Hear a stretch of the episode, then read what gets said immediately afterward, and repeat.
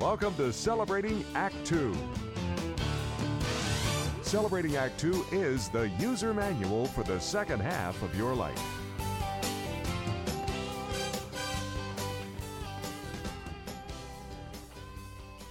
Welcome back to Celebrating Act Two. We are here with uh, one of our favorite guests, Manny Pacheco.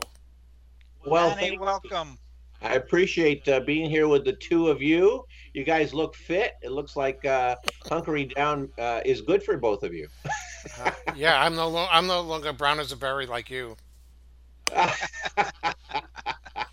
And I got a lot of nice Irish red sun in my face. I can tell. Look at that. You, So- you look good. Manny, I've got a question for you because I know, besides being our Hollywood expert and a, and a historian, uh, I know you're a film fan like I am and like Art is, and you love movies, old movies, new movies. You just love uh, the theatrical movie experience.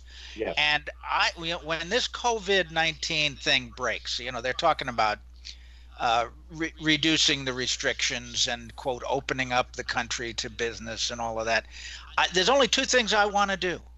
I want to go out to dinner at a nice restaurant, and I want to go to the movies. I want to sit in that theater and have that big screen experience. I really could use a good movie theater right now. What's going to happen with all these restrictions, even when we break it down and they start opening up bit by bit? What's going to happen to the theaters? Well, I'm. I don't know, but I can tell you this. This is what I do know. Uh, AMC is going to file for bankruptcy. AMC movie theaters, so they may not be around. They may not survive COVID nineteen. Uh, if they do open up other theaters, um, they may do the, uh, the the actual restrictions within the movie theaters, not sitting next to each other, making sure that there's a couple of seats between each other. That means less folks going to the movies. That means less profits for the movie studios. Uh, unless they start showing the same movie in more movie uh, uh, theaters themselves within the chain. Uh, and uh, how about the concessionary uh, aspects of everything? I mean, uh, are they going to be able to serve hot, fresh popcorn? Because of the fact that people know that that doesn't come prepackaged. So these are questions that are going to be asked. I will tell you this much that the uh, movie experience at the drive-in is going to re-emerge. Remember the popularity of drive-ins in the 1940s and the 19 into the 60s. That's going to become a thing. I truly believe that's going to become more popular. They're starting to reopen uh, the the drive-ins that ex- exist still, and they're going to build more drive-ins, and they're going to become multi-purpose drive-ins. In that, not only are you going to see movies at night, because I don't know that you can watch a drive-in movie during a matinee. I think the sun prohibits that, but you can do other things at those drive-in theaters, including having church service on Sunday, maybe even going to a concert, a virtual concert at drive-in movies. So, yeah, a lot to talk about and a lot to ponder about this situation. Things are not. You you uh, you raised you raise a great point about the uh, concessions. A lot of people don't know this, but movie theaters derive, I think, at least half of their income from the concessions, not the ticket sales. No, I think it's more than half. I think it's more like sixty to seventy percent comes from. Yeah, and that's Yeah, really that could really hurt them. That could hurt them. So The other thing I wanted I wanted to take exception with you about the drive-in theaters. Now, we're in California, so it's a different situation than let's say uh, Kansas City or someplace like that.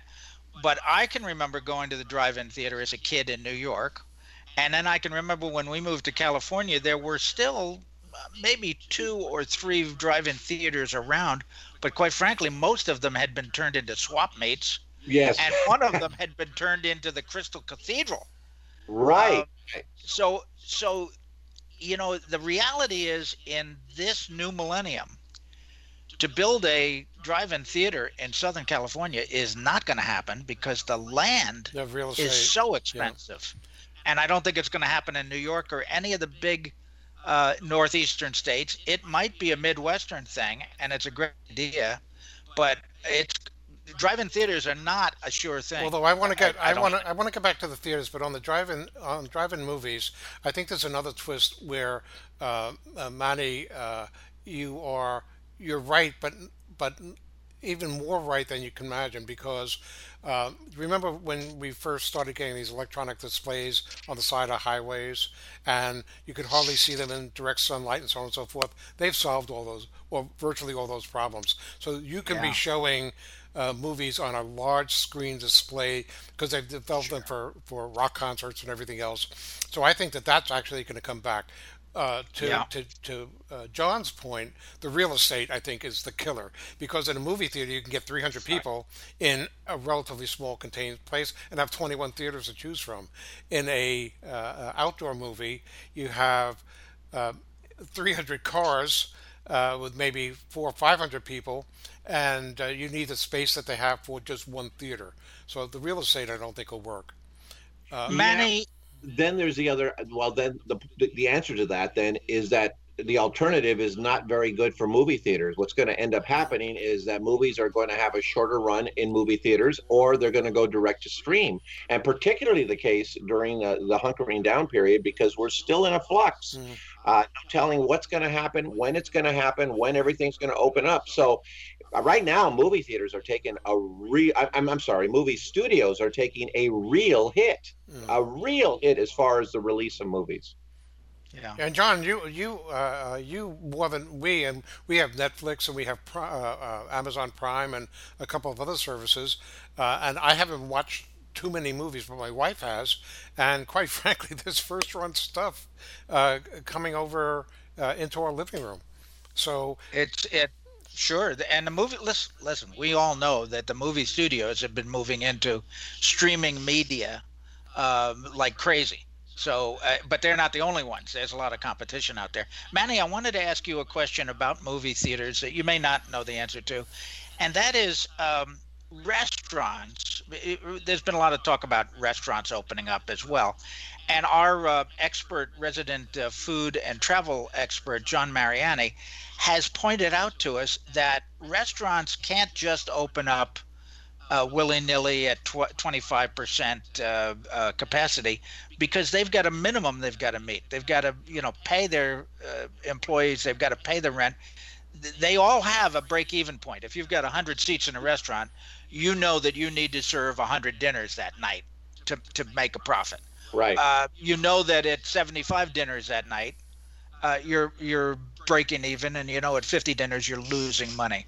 So is movie theaters the same way? Do the theaters know that they have to sell uh, 50% of their tickets to be able to break even? Oh no, they know that quite well. But you, as as as bad as it is for movie theaters, it's way worse for the distributor of movies. I'm talking the movie studios. I mean, they can lose a lot because a lot of the, the, the you know they get a lot of the percentage of the profit from from the screenings.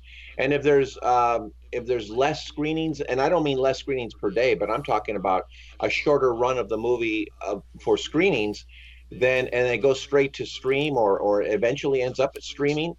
Wow. I mean they stand to lose hundreds of thousands if not millions of dollars. The, the movie theaters will lose tens of thousands of dollars thousands to tens of thousands but it's the movie moguls themselves that that, that stand to lose a lot more money. But it seems also that um, there are so many original either one-off movies uh, not just documentaries, but one-off movies that uh, uh, Amazon and Netflix, particularly Hulu, I think has series and things like that.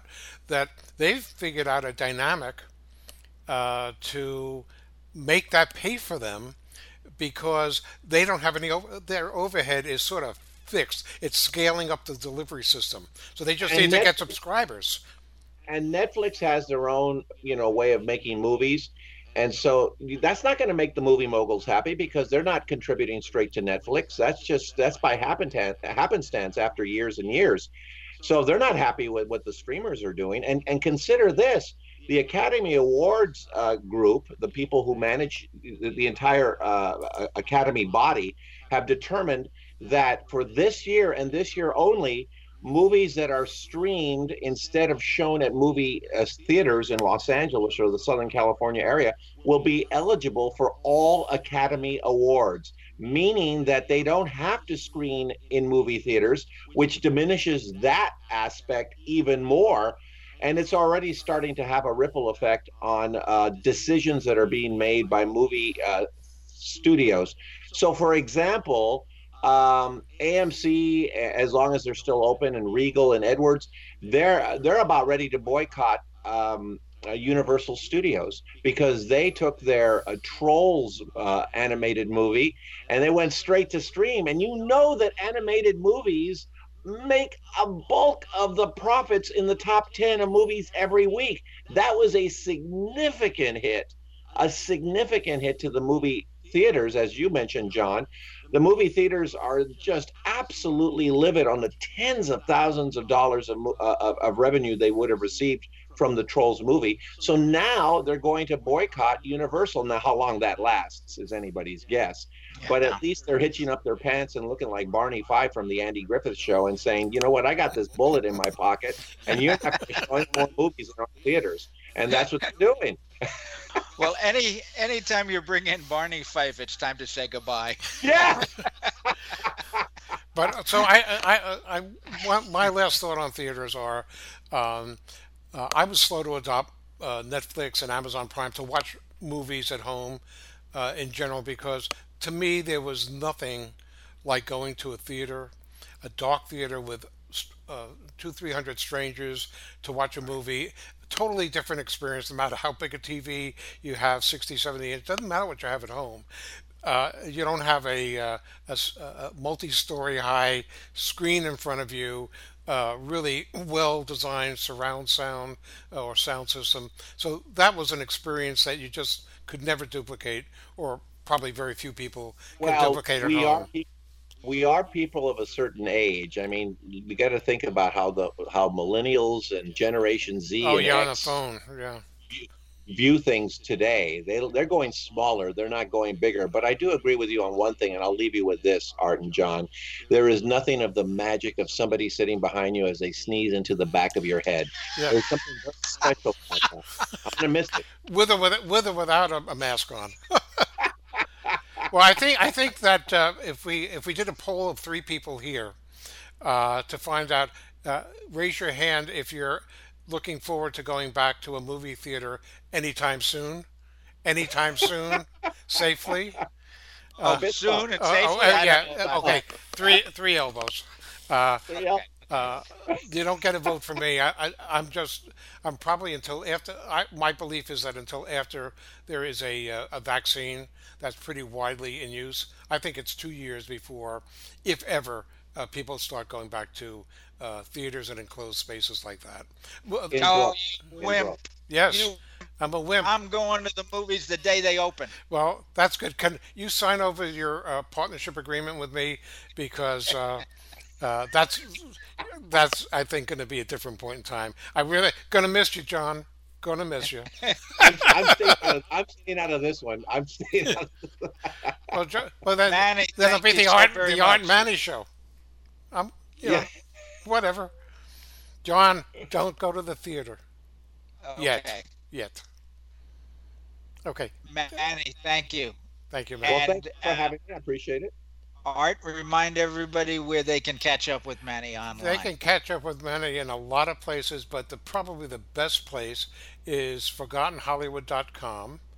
But even more important, just to see uh, the uh, the multitude of videos uh, uh, and interviews that we've had together, go to youtube.com uh, forward slash celebrating Act Two, and while you're there, subscribe. We've got lots of interesting videos there. Well, that's it. Thank you, Manny. Thank you, John, and looking forward to seeing you all again soon. Thanks, Manny. Bye, everybody.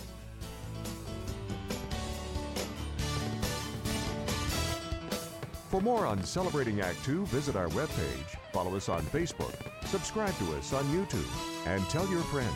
Celebrating Act Two is the user manual for the second half of your life.